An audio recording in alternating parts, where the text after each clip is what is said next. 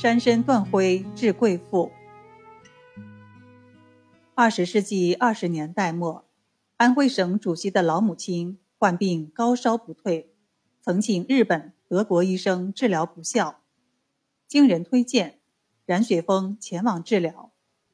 详细询问病情并诊脉后，冉雪峰开出了处方：北柴胡、尖生地、玄参、天花粉、知母，另外加上药引：上好的野山参一两，马上断为白灰，煎汤作饮。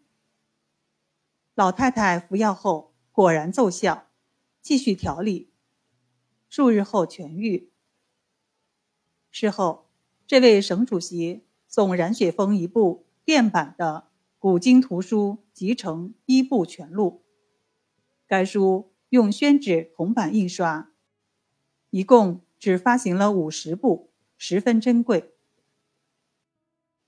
同仁多有不解：冉雪峰的处方并无稀奇药物，如何有此等疗效？更为奇怪的是，野山参断灰做药引。未见一级记载，不知是何道理。冉雪峰解释说：“这位老太太平日养尊处优，这次偶然感冒发烧，本非大病。奈何儿子官儿做大了，钱多了，小题大做，中西医请了不少，药物砸头，以致阴伤热炽。